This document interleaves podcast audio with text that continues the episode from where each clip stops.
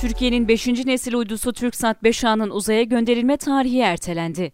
SpaceX uzay taşımacılık şirketi tarafından yeni yılın ilk programında yeniden kullanılabilen Falcon 9 roketi ile uzaya gönderilmesi planlanan Türkiye'nin 5. nesil uydusu TürkSat 5A'nın uzaya fırlatılışı ileri bir tarihe bırakıldı. Amerika'nın Florida eyaletindeki Cape Canaveral üstünden uzaya gönderilmesi hedeflenen TürkSat 5A uydusunun fırlatılışı henüz gerçekleştirilmedi. TürkSat 5A uydusunun uzaya gönderilmesine dair Türkiye ve SpaceX tarafından bir açıklama yapılmadı.